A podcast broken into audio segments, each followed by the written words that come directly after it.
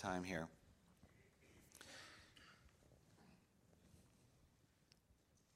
Lord Jesus, I thank you that um, you are a man of sorrows. You know and have walked among us. You know what it is to grieve.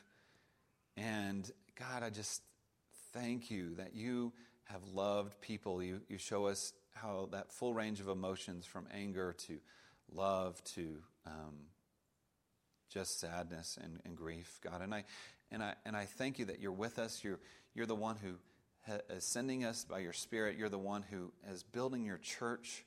And God, we give you the thanks. I just give you the praise for this time where we can sit there and look um, deeply into your scripture now. I just um, pray for your strength to, to speak only what you want me to speak. In Jesus' name I ask. Amen. Um, so we're going to talk this morning um, in Colossians. We're going to uh, we're going to be in Colossians 1, uh, verses 24 through 29. Again, that's page 983. And if you want to start, I'm going to only I'm going to reference about three more verses um, in John. We're going to be in John 14, 15, and Acts 9, and Revelation 6. So you don't have to don't put all your fingers in the Bible like this. But just to note, we're going to be in John 14 and 15, Acts 9, and then Revelation 6. So that's kind of where we're going to go today. So this is a fast, I'm going to read this passage um, here in in Colossians, Colossians 1 uh, 24. Now I rejoice in my sufferings for your sake, and in my flesh I am filling up what is lacking in Christ's afflictions for the sake of his body, that is, the church, of which I became a minister according to the stewardship from God that was given to me for you, to make the, world, uh, the word of God fully known. The mystery hidden for ages and generations, but now revealed to his saints to them, God chose to make known how great among the Gentiles are the riches of the glory of this mystery, which is Christ in you, the hope of glory. Him we proclaim, warning everyone and teaching everyone with all wisdom, that we may present everyone mature in Christ. For this I toil, struggling with all his energy that he powerfully works within me. So, this first um, verse here in, in uh, verse 24, he says, that he rejoices in what he has suffered for the Colossian church. And you know, that's not necessarily, we don't put those two side by side, that I rejoice in my sufferings. Um, and I think, you know, this is what we talked about in the Sunday school class is that only with God are you able to kind of pull those together because the world will say, uh, I'm going to push that suffering beside, or I'm going to forget about it, or I'm going to just minimize it. But only in our sufferings through Christ and as He meets us as the one who has suffered as well, that we can rejoice in what those things are that we suffer in life. But he also says something here that's absolutely strange. Um, that I, in this first verse, it's just strange. It blows my mind, um, and I wanted to kind of focus on it. He says, "In my flesh, I am filling up what is lacking in Christ's afflictions for the sake of His body." What? you know, I thought that Jesus paid it all. You know, he paid it all, um, and that it should be finished and complete. Um, and uh, of course, it is theologically. We know that it's complete. And yet, Paul says there's something lacking, um, something lacking um, in Christ's afflictions. And, he's, and he's going to fill that up. So, in order to understand this better, let's flip over to John, um, page 901 for those who want to flip fast, faster than others. So in John 14, we're going to look at John 14, verse 12, and then keep uh, kind of flip also to John 15, 18 through 21. So John 14, uh, verse 12. This is Jesus speaking to his disciples. Truly, truly, I say to you, whoever believes in me, will also do the works that I do. And greater works than these will he do, because I am going to the Father.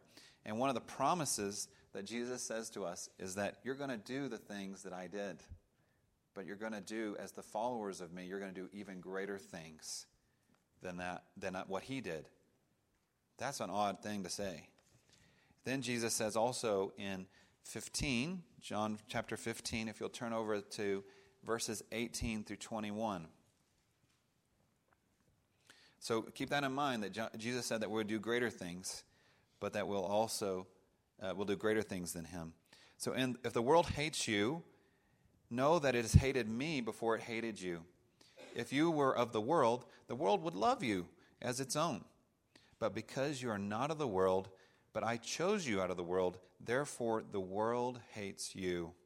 Remember the word that I said to you A servant is not greater than his master. If they persecuted me, they will also persecute you. If they kept my word, they will also keep yours. But all these things that they will do to you on account of my name, because they do not know him who sent me. Isn't it interesting that Jesus, in a promise that he said, was not only will you do greater things in the world as the church, as my body, but also that you will be persecuted. You know, that you would be that the world's going to hate you, you know, because of me, because of my name. You know, he's like preparing them. Look, as you go out, as you be as you do greater things in my name, you also are going to be persecuted. You're going to be hated by the world because of me. Then if you'll flip with me now to Acts chapter 9, that is on page 917. Um, Acts chapter 9. And this is verses, because this is Paul that we're talking about. And in Acts chapter 9, Paul, who was Saul, has had um, an amazing thing happen to him. He's been, the Lord Jesus has come to him and struck him blind. And, and then the Lord also comes to a man named Ananias um, in Damascus to tell, as a message for Paul. Um, and so in, in Acts chapter 9, verse 15 through 16, this is what the Lord says to Ananias and what he's got to communicate to Paul. But the Lord said to him, Go, for he, meaning Paul, is a chosen instrument, a chosen instrument of mine to carry my name before the Gentiles and kings and the children of Israel. For I will show him how much he must suffer for the sake of my name. So Paul is not only being commissioned to go, and look, he's going to have this great ministry, right? Here it comes. It's going to be a great ministry. He's going to he's going to go to the Gentiles and uh, the kings and the children of Israel, but also hand in hand with that, he says, the Lord Jesus says that how much he must suffer for the sake of my name. That's pretty wild. It's pretty wild to think that suffering is a natural thing that comes along with following Christ.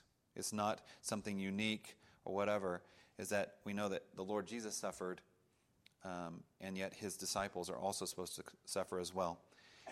And then one more um, in Revelation 6, in the very back. Um, this is page 1031. Revelation 6.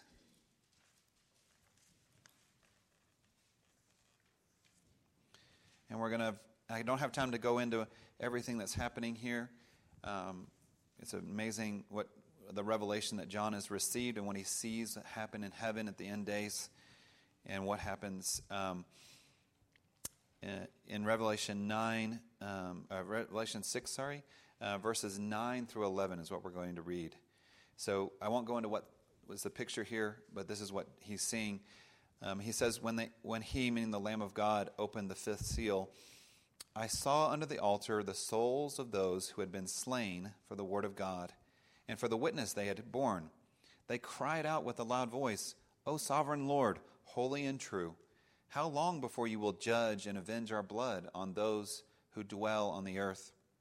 Then they each were given a white robe and told to rest a little longer until the number of their fellow servants and their brothers should be complete, who were to be killed as they themselves had been. Isn't it interesting that the martyrs are told to wait? Wait a little bit longer because there are more suffering, more people that must come in um, and, and who are going to be killed as well. And so, if we come back to the passage um, in Colossians 1, again, if we flip back to there, you know, where, where Paul is saying that he filled it up. Ephesians, Philippians, Colossians, thank you. Um, um, that he, that, that, that what is lacking in Christ's sufferings is that the church in, through suffering and the sufferings that as a church we go through, that these basically fill up what God's plan is for showing Christ through, through the world. And it's not just that our sufferings are for nothing, but that as we suffer, and if we suffer for the name of Jesus in different ways, that we complete Christ's work here on earth in an amazing, mysterious way. But the, the question, though, for Paul then, why did he suffer? Why does he suffer? And, and then the answer is for the sake of his body, meaning Christ's body, that is the church.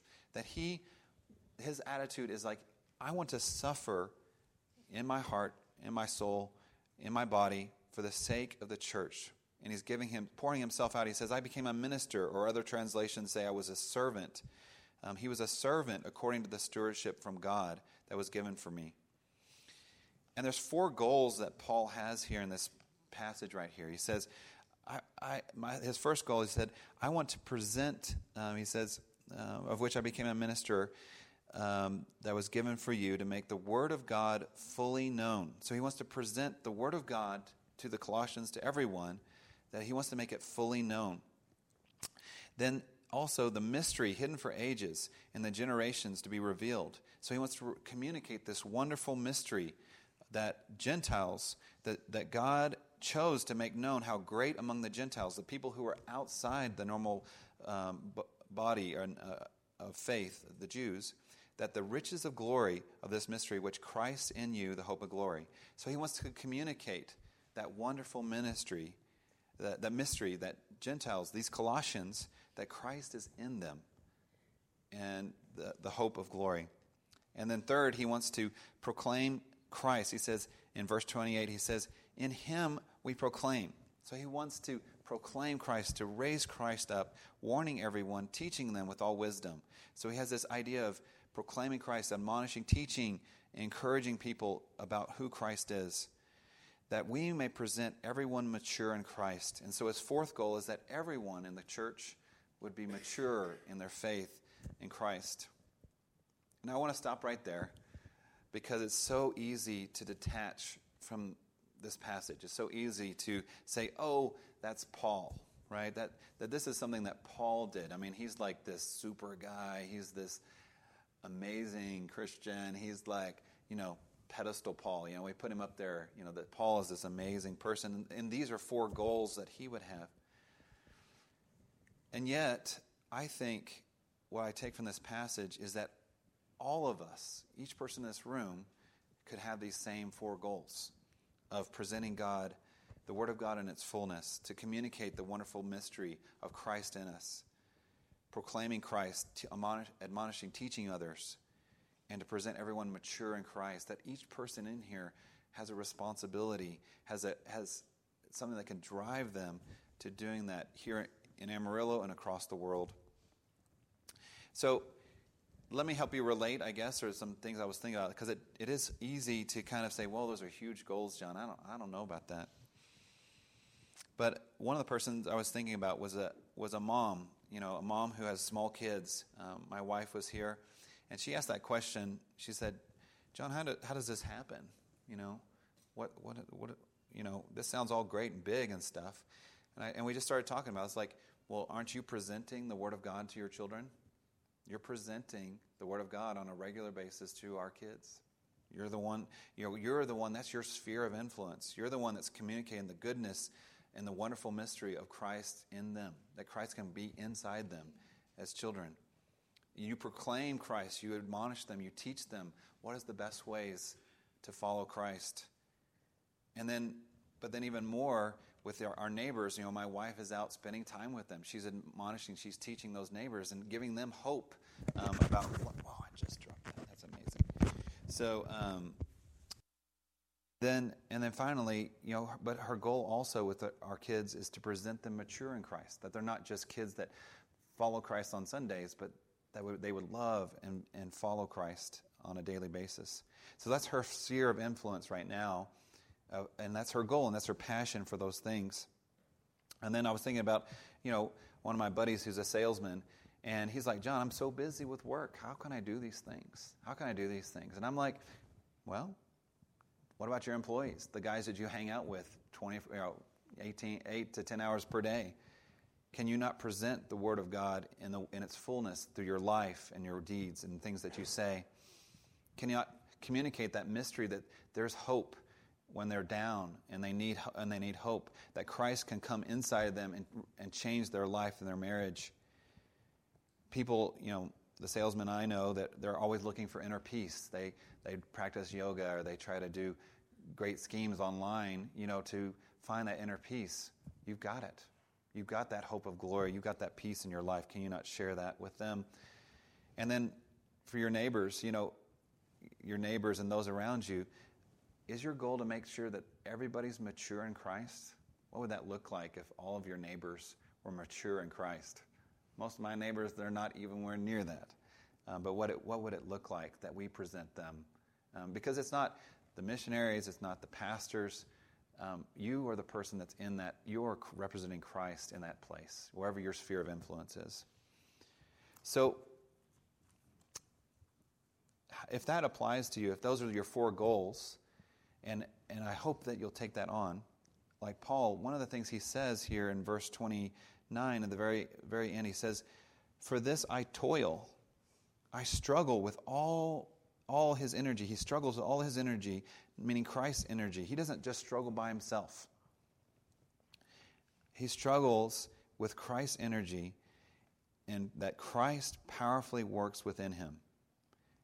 And I think that's when you labor or struggle for something, and, we, and you work to um, for things for, for God, and, and you work for that, three things happen. These are three things, application things that end up happening when you start laboring and struggle and whatever that is. One is you'll suffer. You know, that, that's the reality is if you're labor and struggling for something, you will suffer. You will sacrifice your time.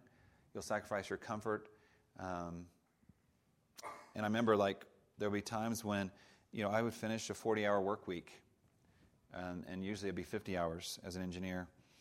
And I'd finish that work week, and you get the call at, on Friday afternoon Hey, John, I'm struggling. Can you come over? You know, from one of my brothers um, there in Oasis.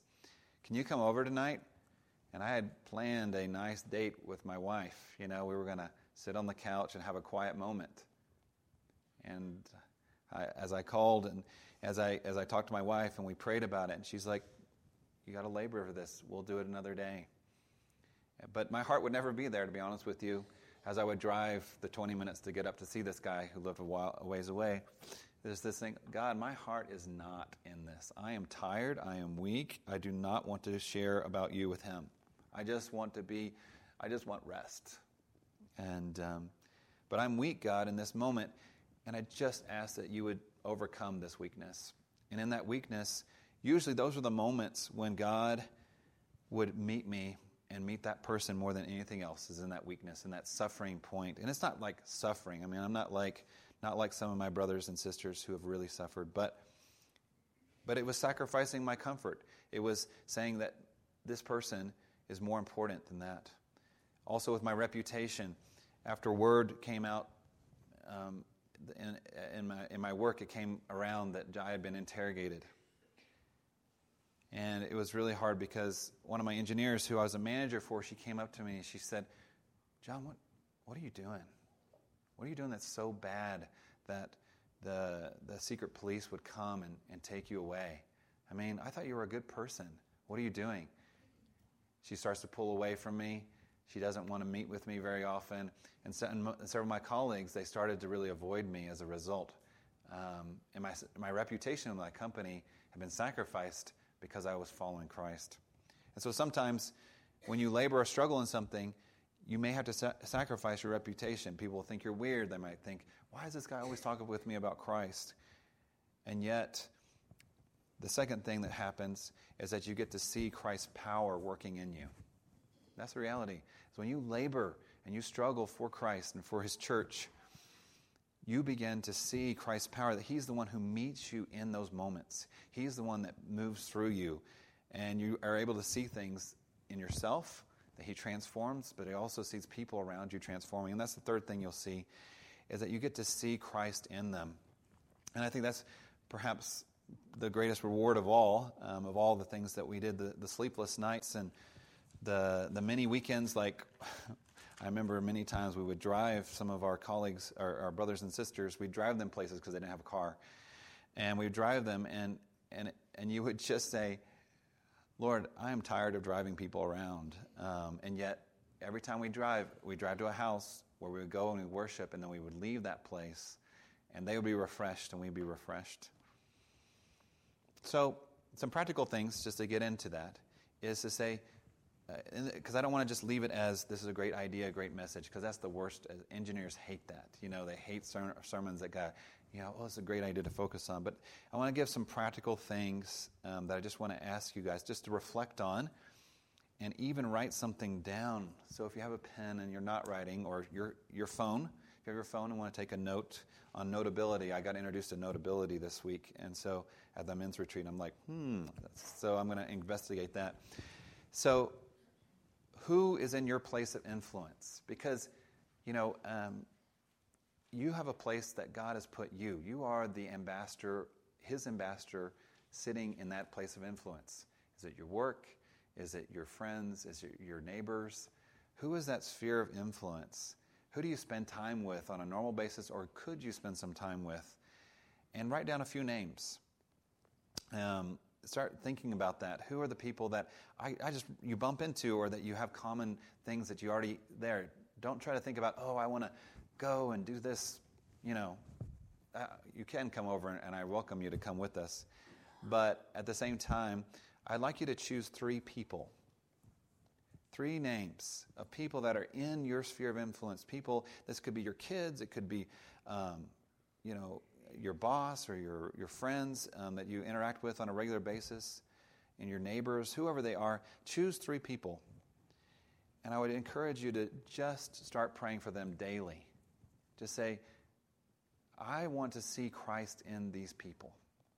I want to see them mature in Christ. I want to see God happening. And so, what we did when I gave this challenge, someone challenged me to do this overseas. Um, and so I, I was like, I'm going to forget these people. So the best place that I won't forget them is I tape these people's names to my mirror, right where I shave every morning, right? And so there's their names, those three people. And I, as I'm shaving, I'm praying for those people to be mature in Christ and, and, and see what God does in that place. Um, and then I guess, and then the third question I would ask is what keeps you from laboring or toiling or talking with these people?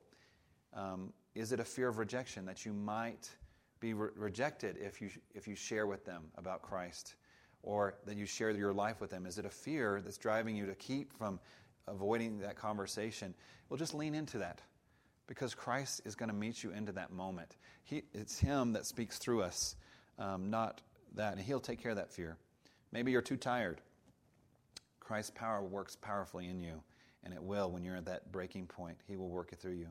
Maybe you have too many activities, maybe too many TV shows. I don't know, too much Facebook time. Um, sometimes we got to pull some of those out, those things, and, and, reflect on our lives so that we can make opportunity and time for those people around us. So, those are my questions, those are practical things. Um, in closing, I just want to say that every weary weekend that we were tired, um, we had the stress of, of balancing my job of 40 hours a week, learning Arabic, preparing Bible studies in the midst, in the nights, um, hosting Arabs who would just drop by at a, uh, at a drop of a hat. They would just show up, and you're like, really? It's 10 o'clock at night. Kids are in bed. Come on in, you know, and let's have some coffee. Um, and also subjecting our kids to stress and uncomfortable lifestyle. You know, our kids they they really resisted at times another person we have to go visit, another thing. We have to do this again. Why we have to leave this place that we love. But all of it, all of it, I would do over again in a heartbeat. Because Christ was powerfully working in us. And to see Christ in our oasis, brothers and sisters, to see Christ in them and see the hope of glory, there, it is unimaginable just how um, fulfilling that is to see that. And I love the ending of Colossians. Uh, flip over to chapter 4, please. I love, the, and, and, and Paul ends a lot of his letters this way. He ends with final greetings starting in verse 7. I won't read this, but he, he mentions a, a, a bunch of people like Tychicus, if you can say that word, that's what I think it says, uh, Onesimus, um, Aristarchus, Mark, the cousin of Barnabas, um, a guy named Jesus, also called Justus, Epaphras, um, who's laboring, uh, Luke, and another uh, Demas, um, and Nympha, all these different people who have started to follow Christ, that they, um, they greet you. They greet each one of you. Faith, she greets you and she thanks you for your financial sacrifice because she now knows and she loves Jesus. Thomas, he greets you and he's grateful to you because you have wrestled in prayer for him. A demon was cast out of him because of the result of the prayer from this fellowship and others who have prayed for him. Paul, a guy we call Paul, he greets you and he sends, he says, Thank you for sending out John and Victoria. And he, he was an isolated person, he was by himself. And even though Jesus had revealed himself in a dream, he was isolated and had lost hope. And he thanks you for your prayers because now he, even though he's in the midst of severe persecution at his work and because of, of the government particularly, he now knows that he's been counted worthy for suffering for Christ. And he, and he thanks you because without the prayers, without the support, he wouldn't be there where he is today. I would ask that each of you also continue to wrestle in prayer. I love um, Epaphras in here because he wrestles, I think it's Epaphras, he wrestles in prayer. Would you please continue to wrestle in prayer um, for Oasis? ask that the church will be unified. So, because of the persecution, there's been a divisions at time. So, I'd ask that you would pray for unity, and most importantly, that you would pray for boldness for them, that they would really be bold, even though there is such persecution and hostility. Um, if we can close the recording, if that's okay.